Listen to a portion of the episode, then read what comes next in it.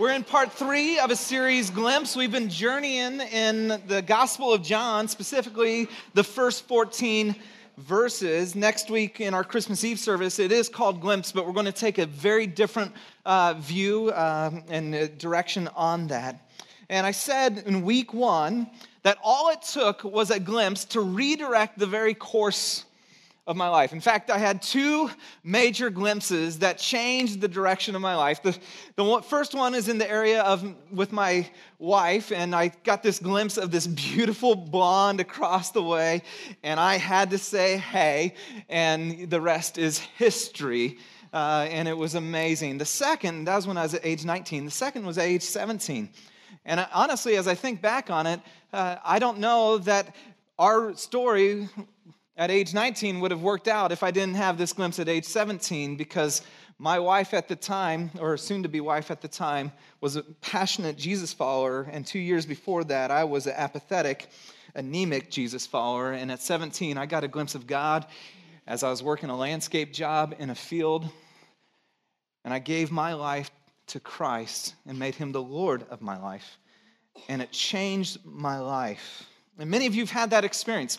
Many of you have had that glimpse of God experience. For some, you've forgotten about it. You've gotten so distant from it uh, that, that the wonder and the magic, if you will, of the moment has left. But many of you have had that experience where, where you caught a glimpse of God and used to go through the religious duty, and all of a sudden it turned into this incredible, life giving relationship. And many of you have had the experience, perhaps, that you had no faith, that, that you pushed away or denied there was a God, and all of a sudden you got a glimpse of God, and now you have a vibrant faith. And here's what we said is that when you get a glimpse of God, like when you actually see God, it changes your life, it redirects the very course of your life.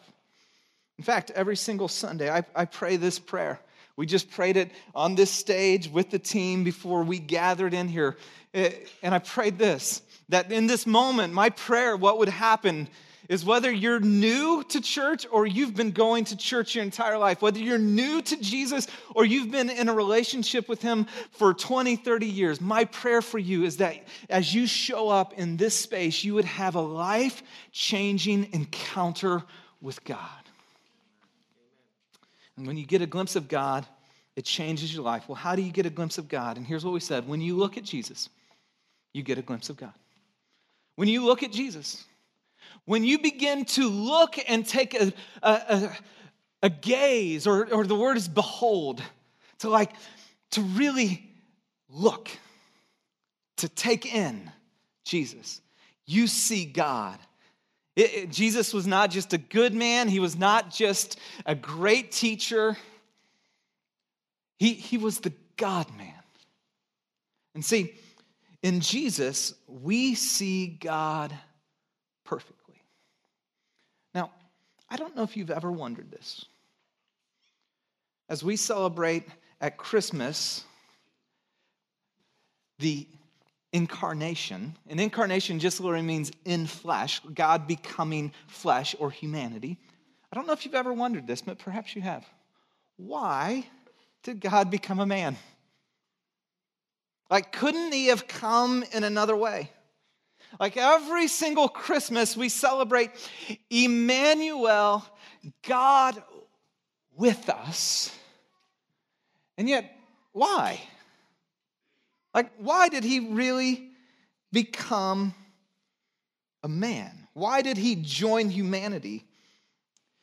There's this pervasive belief in our culture that humanity, is basically good. Uh, it's a belief system called secular humanism uh, that humanity is basically good. We do not need God or religion to have a good and moral world. However, the very fabric or the standard, there is no basis for any moral knowledge anymore if you take away God or uh, uh of the equation. But let's just take that line of argument because I hear this quite a bit oh, yeah, no, man, humanity's basically good. You know, we're basically okay. Now, let's just think about this. If humanity is basically good, then one would expect the world we live in to be basically good. However, when we look at the world, it's not looking good at all, is it?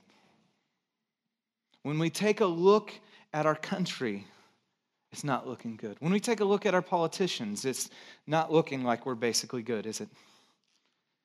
When we take a look at the business leaders and the industry leaders, it's not looking so good, is it? When we understand that some of the greatest atrocities of humanity has happened in the last 50 years, it's not more education. It's not more self realization. It's not looking good. In fact, perhaps one of the most honest statements of any religion, one of the most honest statements of any philosophical system is penned by the Apostle Paul in Romans chapter 7.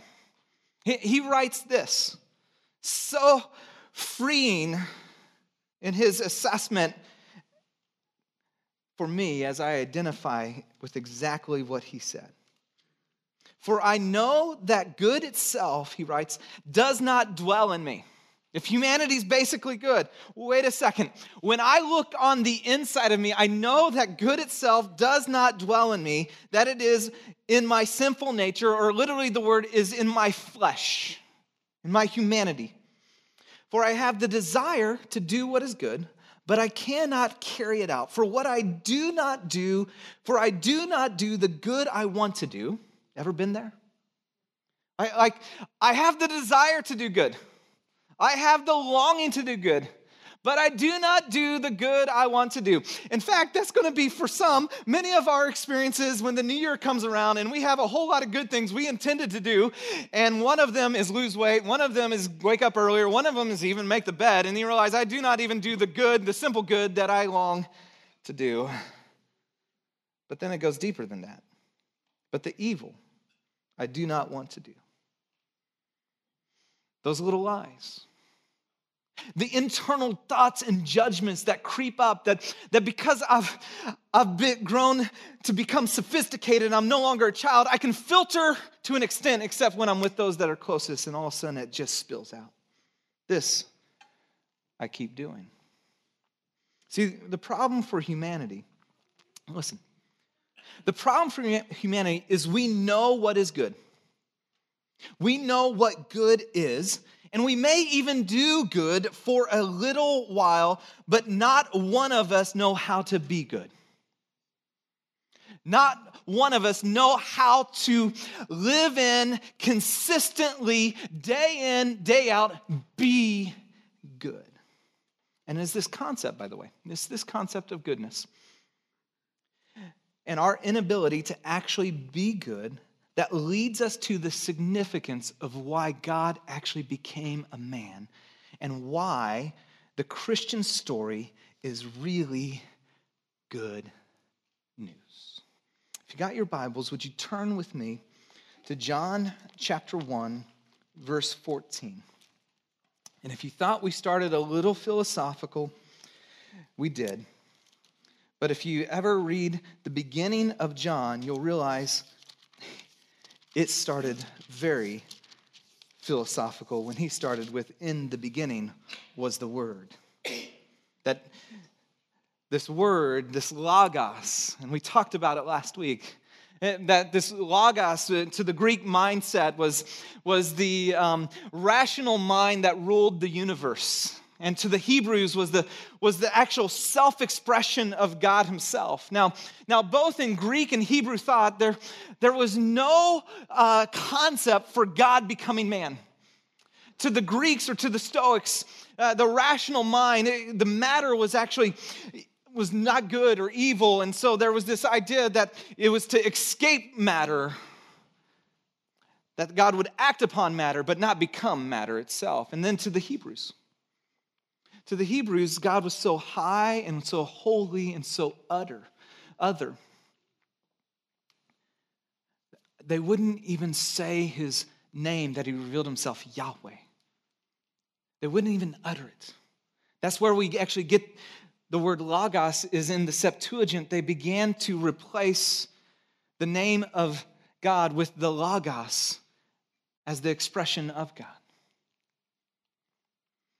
And that God was so completely other. There's no way that God would ever become man. And then John explains something that would blow their mind. Not only that God became man, but why God became man. He says it this way And the Word, the Logos, became flesh. That same word that the Apostle Paul used in my sinful nature, but in this sense is just bringing on humanity. The word became flesh, incarnate. That in Jesus is the undiminished deity and true humanity united in one person forever. These four words would have floored the original audience. It's not an illusion of God, it's not a manifestation of God. This is God becoming fully human. Identifying, not just like, hey, I know what's going on, I am in what's going on, and then makes this statement, and made his dwelling among us. And now we begin to get to the explanation of why God became a man. Because this word especially to the, the Hebrew audience, to the Jewish audience, would remind them of something significant in their history. This word would remind them of, of a moment in time that they celebrate year in and year out. This is the word where it means to pitch your tents to make your dwelling or make your home or make your abode. Uh, but it's also the same word for tabernacle. The word became flesh and tabernacled among us. You see, when Israel was in bondage to Egypt, Moses comes and says, Let my people go. They eventually get out. Yeah, that's how it worked. Uh, they eventually get out of bondage and they're on their way to the promised land. And God says this to them as they're on their journey. And he says, And let them make me a sanctuary or a tabernacle. Eh, a tabernacle is a portable sanctuary, it's a meeting place with God that's on the move. Here's why that I may dwell in their midst. The tabernacle was a sacred place where God would be with his people, it was a place and so when they were wandering and walking through the wilderness, there was a tabernacle. And it is said of the, the Israelites that, that God would be a uh, cloud by day and a fire by night, and He would lead them on. And whenever the cloud moved, the people would pack up. And there's about a million uh, Israelites journeying. Think about that. They're journeying to go to the promised land. And then the author, John, says, Remember that moment that we celebrate every single year, that we remind ourselves of our ancestors who wandered in the desert and they didn't wander alone, but God tabernacled with them and He, he created a space where God would be in their midst and you would go to that. That tabernacle is now no longer a place but a person. In Exodus 33, we see uh, where Moses writes Now Moses used to take a tent and pitch it outside the camp, some distance away, calling it the tent of meeting. Anyone inquiring of the Lord would go to the tent of meeting outside the camp. And so here's the thing if you wanted to meet God, if you wanted to connect with God, He tabernacled there, which is amazing, but you had to go there. You had to move there and just think about a million people. That's a lot of people. That's how many people are in San Jose and they're on the move. And depending on where you're camped, the tabernacle could be really far away. And you had to journey there. In Moses, we get a glimpse of the type of relationship that God longs to have with every single one of us. Notice what it says about Moses. It says the Lord would speak to Moses face to face as one speaks to a friend. Like God's desire, God's longing from the very beginning was to be with his people. And then let me just give you a side note because I love this line. But his young aide, Joshua, the son of Nun, did not leave the tent. Do you know one of the ways that I look at awakening and when I know, like, man, that was a successful Sunday? It's not, wow, we had so many people, and that's great. Man, the band was rocking, and that's great. Oh, I felt good, man. I was preaching it, and people were with me. Woohoo! That's good too. I'm tired and winded after that. you know what I look at? The linger factor.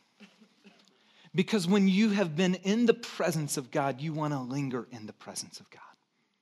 It says of Joshua, Moses' aide, that, that as Moses meeting, he's there. He's uh, watching this whole thing take place, and God met Moses in that place, and and Joshua just had to linger. Joshua lingered in the tent because it's like, this is where God is, and I don't want to leave this place. And when I look on Sunday and I see the linger factor, and I see people just hanging out, and they might have stuff to do, they might want to go on to different places, but they just can't help themselves. They want to linger. I'm like, God showed up this morning. God showed up because you don't want to leave the presence of God, because in the presence of God is the fullness of joy. And the Lord would speak to Moses face face. And here's what John's saying when he says, The Word became flesh and made his dwelling among us. He's saying that the presence of God is no longer found in a place, but in the very person of Jesus. The cloud by night, the fire the cloud by day and the fire by night is the person of Jesus. You no longer go to a place to meet God, you go to a person to be with God.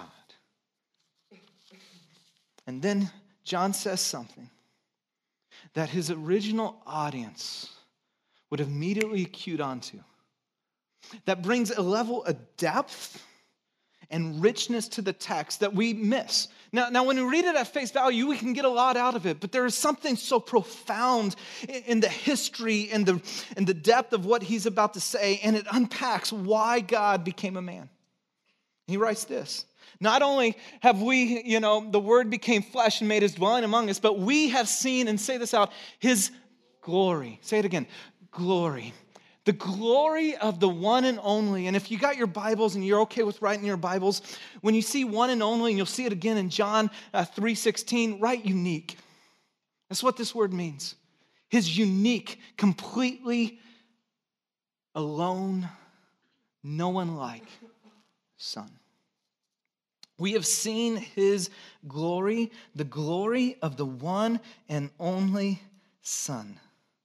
Now, glory is hard to define. In fact, if you begin to research it, and you'll see lots of different um, definitions for it, and you look at brilliance, greatness, majesty, beauty, like we've seen his glory, and there's something about glory for us that, that as humans we're immediately drawn to it. The glory of a sunset, the glory uh, of the perfect golf shot, which I do not have. The glory of a sacred moment with family. We're just drawn to it, we're made for it. But what is it? And to his original audience, this actually brings them back to Exodus 33. This one verse is so steeped in a moment in time that they would have told their kids over and over about this moment that Moses had with God. In Exodus 33 18, Moses says to God, Now show me your glory. Like it's great meeting face to face, but I want more. Like, would you show me your glory? I want to see all of you. I want to see God because I understand that when I get a glimpse of God, I'm forever changed. And, and, like, I want more. Show me your glory, who you are. Reveal yourself fully to me. I don't want to miss a thing from you. Like, show me you, God. Now, notice. Notice what the Lord says. And the Lord said, I will cause all my, now say this out loud, goodness to pass in front of you. And I will proclaim my name, the Lord Yahweh, in your presence. New Testament scholar D.A. Carson and theologian writes that the glory of God is supremely his goodness. Like when Moses cried out, God, show me your glory. I want you and more of you. And God says, I will allow and I will cause all of my goodness to come before you, to pass in front of you, that my glory is chiefly and supremely revealed in my goodness. Brings us back to our conversation, doesn't it? About goodness. Did you know that for there to be meaning in life, there needs to be goodness in your life? If there to be meaning to your life, there needs to be some level of goodness in your life. That's why when we take in a beautiful sunset, it's good. So good. That's why, in the deep, cherished, meaningful conversation of connection with someone, it's good. So good. And in all those good moments, gives us actually a glimpse of God and His goodness. Because it says that His glory fills the earth that we get glimpses of his glory and his goodness as it fills the entire planet. It's on display. Now, now then, Moses, and this is a really fascinating story. I encourage you to go back and read this. First time Moses went up on Mount Sinai get the Ten Commandments, hear from God. He comes back, and the people of Israel build a golden calf because he's up there for a long time, and they're like, he's not coming back, so let's build our own gods. He comes back. He's like, Aaron, dude, bro, you're supposed to be leading them well, and you weren't. Um, and now look at this. They like are returning to the gods of Egypt. He literally throws the stone tablets, breaks them in anger, and it was not a good scene. You can go read it for yourself. And then he's going back up to the mountain again. God saying, Hey, craft some more tablets. I'm going to give those commands back to you again. And so he's going up on Mount Sinai once again. And he says, In this moment, as you show up, you can't see my fullness of who I am. No one gets to see me and live because I'm so utterly pure and holy, righteous. My goodness on display, you cannot handle it. But I'll shield you in the cleft of the rock and I'll pass by you. And as I passed by you, the Lord came down in a cloud and stood there with him and proclaimed his name, the Lord. And he passed in front of Moses, proclaiming, And the Lord, the Lord, Yahweh, Yahweh, I am, the compassionate and gracious God, slow to anger. And then notice this abounding in love and faithfulness, maintaining love to a thousands and forgiving wickedness, rebellion, and sin. See, what he's saying here, and what we're going to make this incredible connection, is the goodness, which is God's glory, is full of love and faithfulness. Like that goodness, what the goodness revealed is this, is this twin concept of it's the Hebrew word is hesed, his covenant love. You can even use the word grace his undeserved favor on you. And it's this word met, it, it's his faithfulness, his trustworthiness. He's true. And here's what John says We have seen his glory, the glory of the one and only Son who came from the Father. Now, notice this full of grace and truth, abounding in love and faithfulness, full of love and faithfulness, full of grace and truth. See, that Moses moment that we've been telling our kids about, that, that incredible moment when, when Moses got to see the fullness of God's glory revealed in his goodness on display, full of grace and truth. That Moses moment Peter had. That Moses moment Peter had when he was walking by the shore and Jesus called him. That Moses moment the woman caught in adultery had. saw the fullness of glory in the person of Jesus. That Moses moment the leper had when the Son of God reached out and touched him and he was healed. And we have seen his glory. Full of grace, full of love, full of truth. Jesus defines reality, by the way. Um, another thing that I'm hearing quite a bit in our culture is this is my personal truth. That, that's bullcrap. It is. Either it's true or it's not, whether you agree with it or not. And who defines it? God does.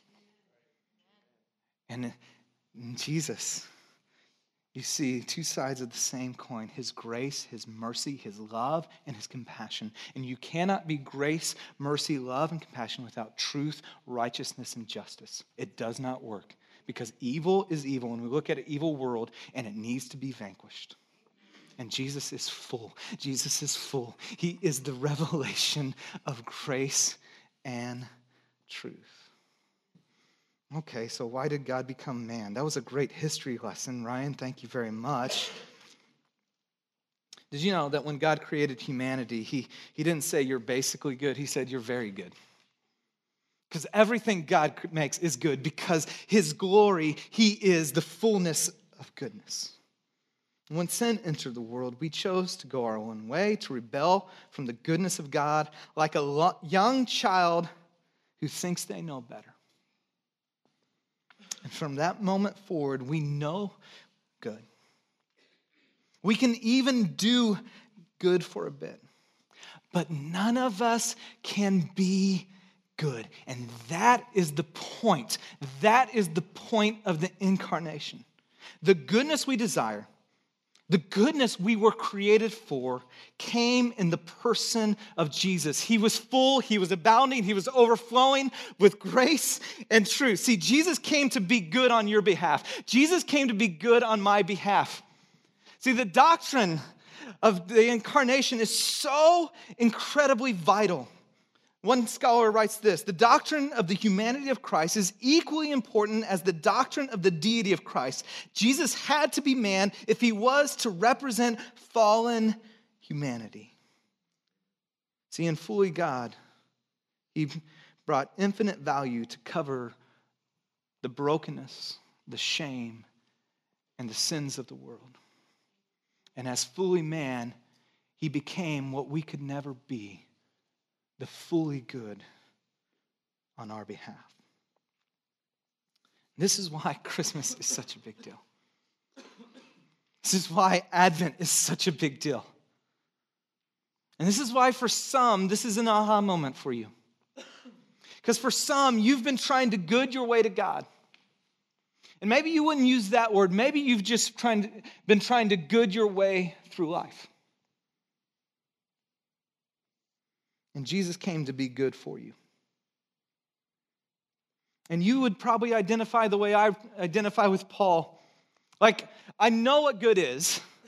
I desire what good is. In fact, I, I get that I was created for it, but I can't be good. And it bothers me. And there's something missing. And it's the invitation at Christmas that God became man to be good on our behalf, that when we receive him into our life, we experience new life and can walk in goodness. And for some, you are. You get that. But the part that's been really hard for you is you've been trying to be good. Maybe you grew up in the church. I got to be good. Don't drink, don't smoke, don't do, don't go with girls who do. Whatever your code of good is. You know what's interesting about a code of good? It defines what good is, but it almost does you no good. Because, like Paul, we get back to I know the good, I desire the good, I just can't do the good. Do you know that the New Testament actually tells us I'm going to figure out how to say this better maybe next service. Like, like stop trying to be good. And here's why. I'm going to explain it because if I left you there, you'd be like, what? That whole idea of tabernacle. Did, you know that, that that shifted? Jesus rose again from the grave. He said, It's better that I go because I'm going to send my spirit. And then the Apostle Paul says this Don't you know that your body is a, and anybody know what the next word is? Temple. Temple is a tabernacle. The Holy Spirit lives in you. You no longer have to go to a place. You call upon a person, and God fills you and brings new life in you. And so no longer are you trying to do good, you simply run to the one who is good. And in doing that, you'll experience new life. You'll actually be good. You know those areas that you've always wanted to change? You know those areas, those things that you've you've longed for, you've prayed for, and, and it just keeps coming back? Did you know He's not like, work harder. One day you'll make it.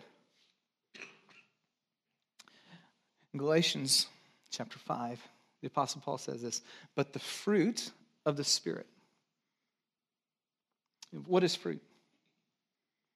It's the healthy production of a tree, the, the result. The fruit or the result of a life yielded to the Spirit of God the fruit or the result of one who says, I'm going to allow the Spirit of God, because I'm a temple of the Spirit of God, I'm a tabernacle, and the Spirit of God lives in me. And so no longer do I live for myself, I live for God who bought me and paid for me. And so I'm yielding my life fully to Him. And when I yield my life fully to Him, the fruit of that is love, joy, peace, patience, kindness. Help me out. What's the next one? Oh, goodness sakes. I could do those, I could do those all day long. I, um, faithfulness, self control. See, the call for is not, hey, be more loving, be more joyful, be more kind, be more good. Says you're a tabernacle, you're a temple. Yield your life to the Spirit of God. And when you do that, you'll be more loving, you'll be more kind, you'll be more good. Jesus, thanks for this morning. Thank you for your word. And for some this morning, You've been trying to good your way through life, and today you need to come to the one who's good and give your life to him. It's exhausting, isn't it? And you know it's good and you've tried to do it and sometimes you succeeded, but there's the times where you just, you know you can't be good. And so today in this moment, you put your faith, you put your trust in Jesus and you say, Jesus, I need you. You came to be good on my behalf. I believe you're more than a good man, you were the God man. Would you come into my life and make me new? And at that moment, that confession, you enter into new life. The Spirit of God comes inside of you, and you are a new creation a tabernacle, a temple. And for others in this moment, you, uh,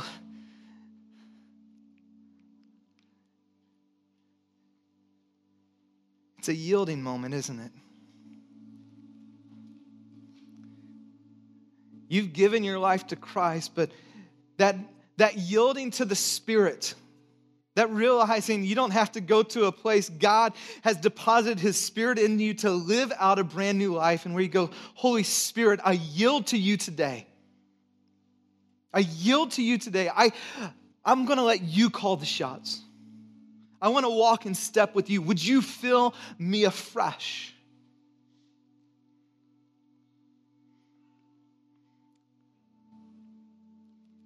And the promise of God is in this moment, He will.